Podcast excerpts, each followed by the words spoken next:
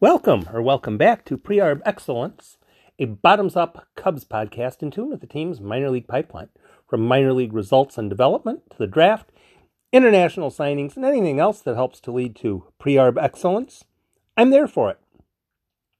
Thanks for stopping by for today's episode, MLB.com's initial rankings, which focuses on the Cubs being ranked 23rd. If you have any questions about this episode or anything else about the Cubs pipeline, ask me through the app on Tim815 on Twitter or at Prearb Excellence on Facebook. I'm about education. If I can educate someone on the minutia of Major League Baseball today, I've done something right. Today, Major League Baseball, dot, well, MLB.com came out with their first full ranking of minor league pipelines. They've had top 30s for all the teams. They've had top 10s before, but they've never gone 1 to 30 before. And I figured, since it's the first, it's worth a comment. And the major news is they have the Cubs ranked 23rd, which I would consider a bit low, but nothing to get agitated about. What I do find interesting, though, is the top farm system in the NL Central is Pittsburgh's at 15. The Pirates are 15th, the Cardinals are 19th, the Cubs are 30th, the Reds are 24th, and the Brewers are 30th. But if you read their synopsis on them, it's not them saying the Brewers have a terrible system. There's nobody here that's any good. They're hopeless. No, no, no. It's not that. They have some decent pitching coming up. And there's a decent chunk of it. And it's on the way. All the teams have reasonably good pipelines. It's just the ones towards the top, particularly the Dodgers and the Rays are really good. The Padres are up there. I think the Padres are second. The White Sox are down to 12th, which is interesting. People have been talking about how good their farm system has been, and it has been. But to continue on, you have to, a term I like to use is replicate. You get the good guys, but when they move on, how do you replicate? How do you back the good players up with more good players. The Dodgers are so phenomenal at that. The Rays are really good at that. And the Rays are a nice place to start because I mentioned that the Pirates are 15th. The Pirates would be a lot better than 15th if they hadn't made one of the rather silly trades in recent history. In 2018, the Pirates thought they had a chance at the playoffs. They thought they just needed that one pitcher to put them over the top. And if they could make that one trade and get that one pitcher, they'd be in good shape. So they traded for Chris Archer. And a lot of NL Central fans were, oh no, how can you let the Pirates trade for Chris Archer? Because he's good. Well, players who are familiar create a bias, recency bias, or which, whichever. I'm not exactly sure which bias you want to peg to it, but if you're familiar with a player, you're quite likely to think, oh, he's probably pretty good. I've seen him on ESPN. He's had highlights. He does this. He's done that. He's had. A... So, because of that, I don't want a team in our division to get him because that would help them right now. And Archer has been okay for the Pirates. He hasn't been sensational. He's been okay. However, the package that the Pirates sent to get Chris Archer, Austin Meadows had a was above two wins above last year for the Rays. Tyler Glasnow was above two wins last year for the Rays, two wins above. And Shane Baz is a pitcher in the Rays pipeline who he's going to be as good as the other two, very possibly. The Rays are in really good position because they draft well and they develop well. That's why they're, I think, yeah, the MLB.com has the Rays as the top system going, and I can't argue it at all. People like to focus on the parent club, and I understand why. But if there's an exchange made, make yourself aware of what's going the other direction. Now, if it's another team system, it's going to be really hard to, you know, live your life and be aware of 30 different pipelines. I get that. I understand it. When there's a trade made and a lot of the important stuff is prospects, have people you respect. Have people who do the research and watch the games, attend the games, and pay attention to what they have to say. Because just because you're familiar with a player's name doesn't mean they would be an appropriate acquisition. Similarly, if a team acquires someone and you've not heard of him before, that doesn't mean he's rubbish. Baseball is about players developing and getting good when they do, not when we want them to, but when they do. The Pirates, had they kept Shane Baz, had be, would have been a much better um, ranking than 15. Oh, probably 13, 12. And if they still had Tyler Glasnow and Austin Meadows, their parent club would be a whole lot better. And they wouldn't be paying a whole lot for any of the three because they're all still relatively young and they're all pre arbitration. So they'd all fit in very well with a team that doesn't want to spend any money on talent. if the pipeline is important to you, and it should be, because if the Cubs have a weak pipeline, if the 23 number is legitimate, if there are 22 teams that have a better farm system than the Cubs over the next five, six, seven, eight years, Cubs are screwed. Cubs are screwed. It has nothing to do with market size. It has nothing to do with the Comcast versus Marquee Network feud. It has nothing to do with that. If the Cubs bring up talent from the minor leagues, one way or another, that's good, they'll be fine. If they don't, they won't be. Now, how can I say that? We'll get to that in a minute. I hope you're enjoying my pre-arb excellence Cubs podcast as much as I am bringing them to you. There are two ways you can help to extend the reach of the podcast. Share the link with a like minded friend. I check every day to see how many followers I have. As the numbers go up, I'm happy. Secondly, Anchor allows sponsorships for podcasts. If you're interested in helping out in that fashion, thanks for considering it. Why can I say with any degree of certainty that if the Cubs bring up quality young talent, they'll be good over the long haul. That that seems like a rather ballsy statement, yes? Let's look historically. The Cubs had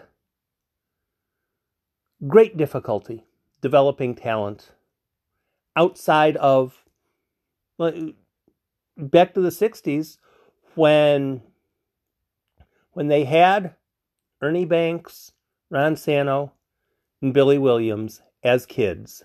The National League was so deep, even having those three guys didn't make a dent. They were still a bad team. They were very bad. The Cubs started to get good in 67, 68, 69, which was right after they traded for Fergie Jenkins and Bill Hands, as well as Randy Hundley, who were young players, unproven, and those players started to play well. As they had good quality young players, they were better able to compete. 74 by 74 the veterans had left to a large extent the cubs were a non-entity until late 83 and into 84. Now, what, what happened in 84 that just before that had started to make the Cubs good? Hmm. Let's think. Oh, that's when they traded to get Ryne Sandberg. They also got some veterans who helped out with the 1984 team. Uh, Bobby Dernier played quite well. Lee Smith nailed down the back end of the bullpen. So when they had, then the next couple of years, they had some injuries and they just couldn't replicate. There's that word again, replicate. In 89, they did well again. well, okay, they did. That had to be because of the veterans. Well, the rookie of the year in 20 in 1989 was Jerome Walton, the Cubs center fielder, and the second place in rookie of the year was Dwight Smith, who was also a Cub. Hmm. Young players doing well, helping the team. Hmm. Interesting. The 2003 Cubs were aided quite a bit quite a bit by Mark Prior and Carlos Zambrano, both of whom were young players at the time. It really gets to the point. Let's let's jump to 2015. Oh, it was all the old guys who were helping him. No, no, no, no, no, no, no. 2015, the Cubs started to roll out the new players. Kris Bryant, Anthony Rizzo, Kyle Schwarber. Jake Arrieta had shown up and he helped immensely, even though he wasn't inexpensive. Um, but the young players, and then in 2016, Willson Contreras showed up. What can I say? They had a whole bunch of really good young players. Addison Russell was even good then, still, and he wasn't a clown. Um, at least not that we know of. As the younger players got older, the players that replaced them as being younger players were Ian Happ. He's done okay. Um, he didn't have a first round pick in 2016 or a second round pick in 2016. So that kind of screwed things up. 2016 and 2017, they were just loading up on pitchers. They didn't really draft any hitters. So those, the hitters from that draft aren't. So they're not there yet. It almost sounds like having good young talent like the Dodgers always seem to have, or the Rays always seem to have now is really helpful in replicating success. Until the Cubs can replicate success internally, sometimes you get fortunate and trade for a Kyle Hendricks, and that helps as well. But to replicate, you have to do well in the pipeline. Now, there's a lot of talk with um, the squabble between Marquee and Comcast and Xfinity and whoever else. And people having to pay more for what they're used to not paying for.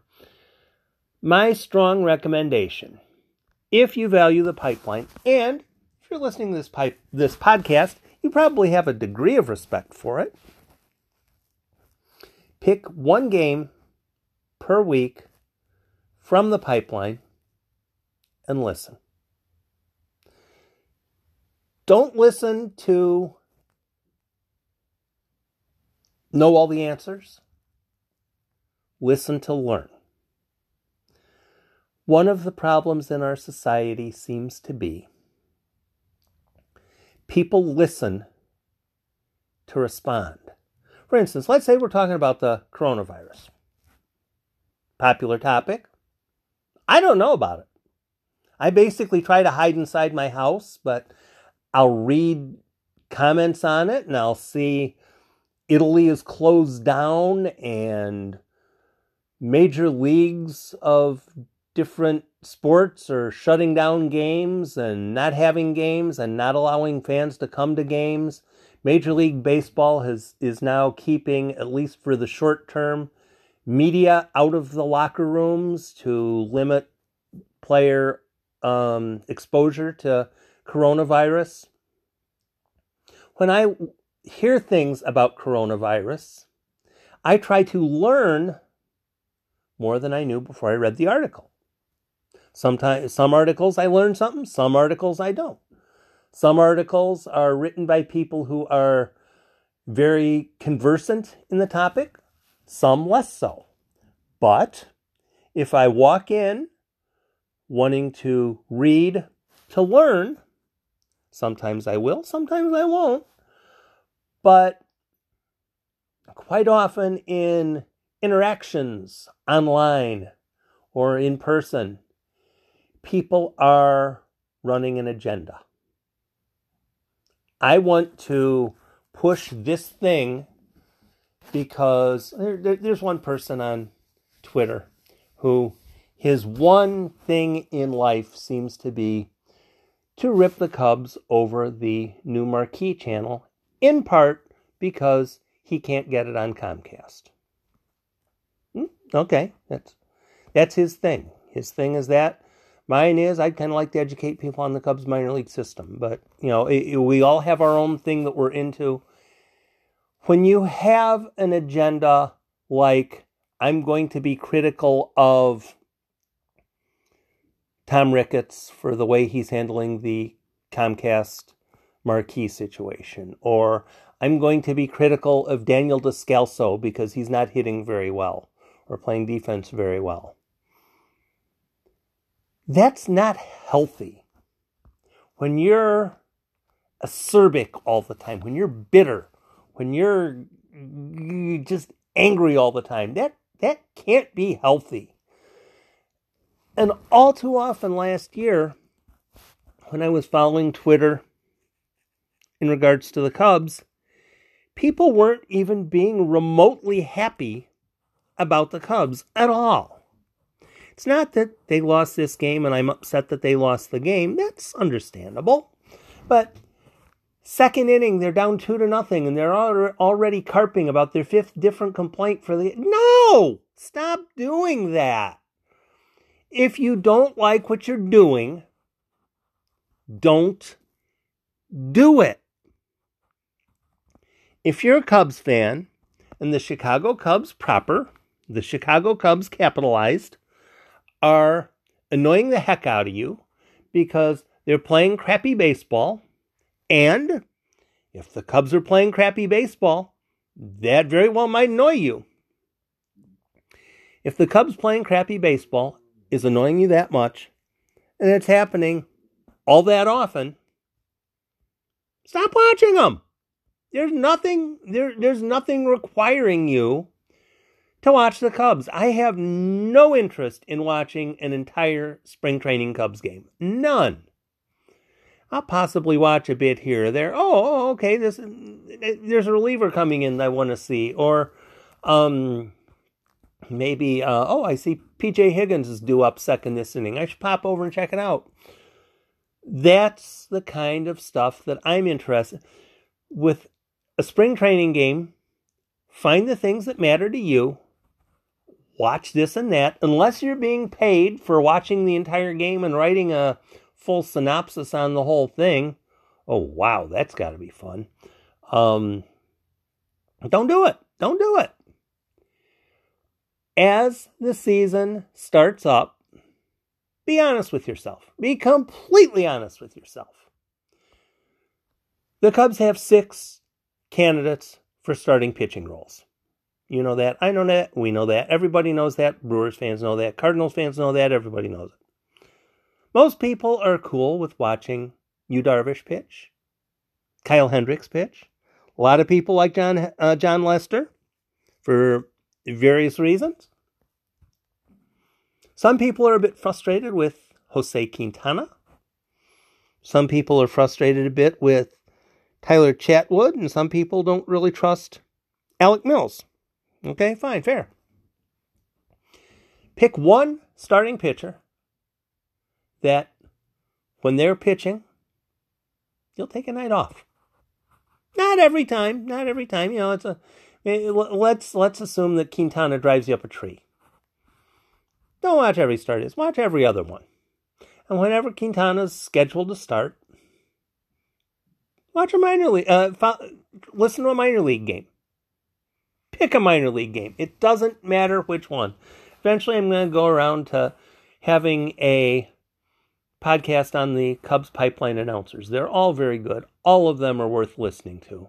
But pick a game that intrigues you. For instance, let's say Nico Hoerner gets sent to Des Moines. Some people want him sent to Des Moines, some people don't want him sent to Des Moines. The argument can be made either way, whichever, whatever. And the decision that the Cubs make will be the decision the Cubs make. And if he's sent down, it won't be for a week or two. They'll probably let him stay down there for a month. Either decision, I'm good with. I think it would probably be better to let him go down to the minor leagues and play every day, but whatever. Let's just assume for the rest of this. He's sent down to Iowa. And here comes a game where it's Jose Quintana pitching against Pittsburgh in PNC, and it's about 44 degrees outside, cold as anything. You decide, you know what? I don't want to watch this game.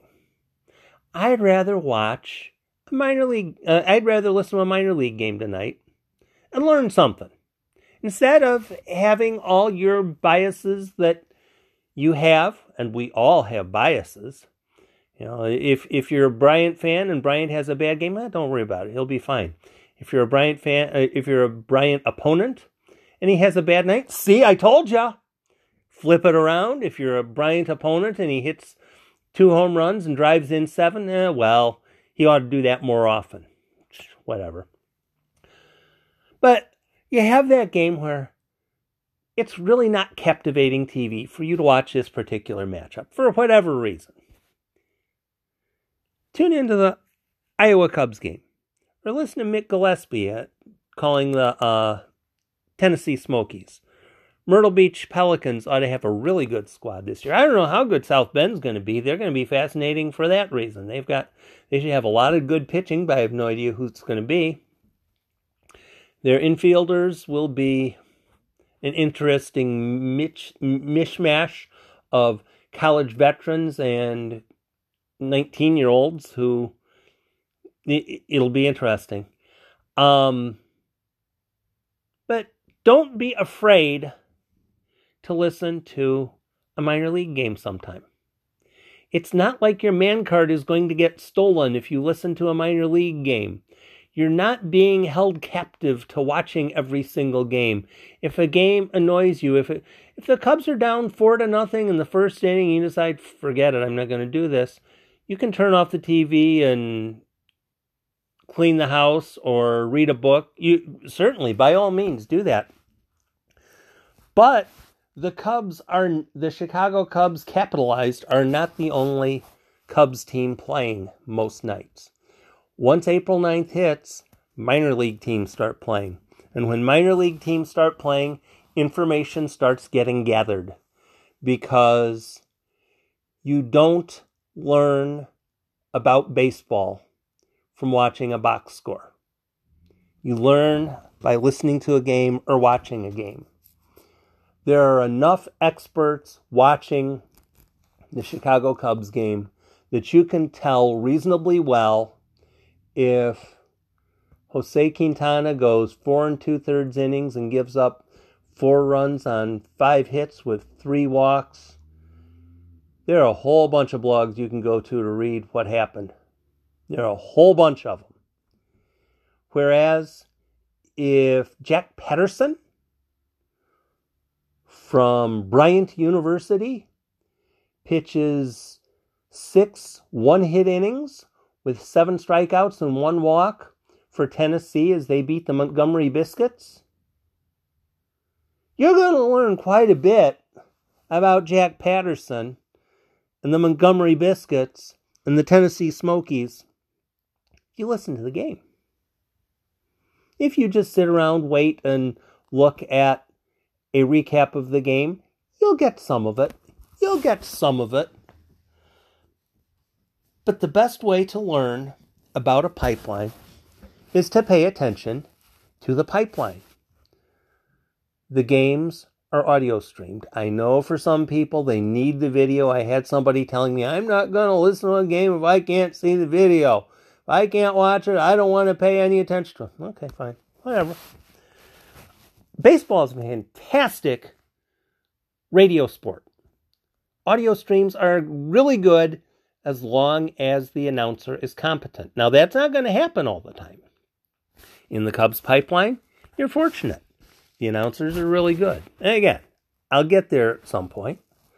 But uh, today, the Cubs ranked 23rd on MLB.com's listings.